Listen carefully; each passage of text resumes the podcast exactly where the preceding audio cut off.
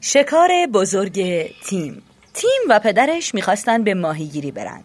تیم باید روی زانو می نشست و با دست زمین رو می‌کند تا کرم پیدا کنه.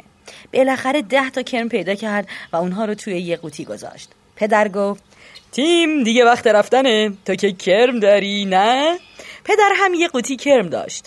من که دیگه نمی‌تونم سب کنم. می‌خوام برم و از تو رودخونه چند تا ماهی آزاد بگیرم.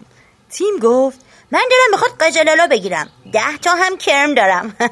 ولی دستام حسابی گلی شد. پدر گفت دستاتو بشور تا بریم. تیم و پدر سوار اتومبیل شدن و به بالای تپه ها رسیدن. از اونجا دریاچه دیده می‌شد. بزرگی و رنگ آبی دریاچه توجه تیم رو جلب کرده بود. توی دریاچه خیلی ماهی داره. میگم نکنه توی دریاچه قول آبی داشته باشه. گل وجود نداره. تازه ما هم که نمی‌خوایم از توی دریاچه ماهی بگیریم؟ توی رودخونه ماهی گیری می‌کنیم. توی آب خیلی ماهی تازه داره. اونا از صبح تا شب توی آب شنا می‌کنن و این ور اونور میرن. کارشون همینه. تیم و پدرش روی یه تخت سنگ نشستن و کرمها رو به قلاب زدن. تیم قلابش رو توی آب انداخت. یه ماهی به قلاب تیم نک زد. بابا بابا یه ماهی گرفتم. تیم چوب قلاب رو کشید و یک ماهی آبی رنگ با باله و دم سبز دید. یه ماهی گرفتم یه ماهی!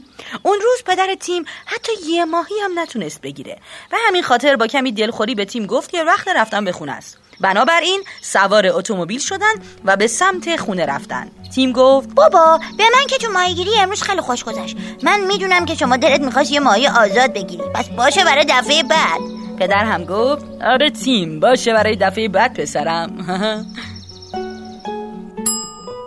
نویسنده مارکو فالیس ترجمه علی حسین قاسمی گوینده زهرا ناظری. آوای کتابک کاری از مؤسسه پژوهشی تاریخ ادبیات کودکان.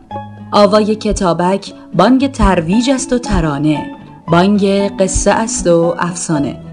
برای دسترسی به محتواهای صوتی آوای کتابک می توانید به کانال تلگرام آوای کتابک و سرویس های پادکستی همچون Apple Podcast، Castbox، ناملیک، Podbean و Google Podcast مراجعه کنید.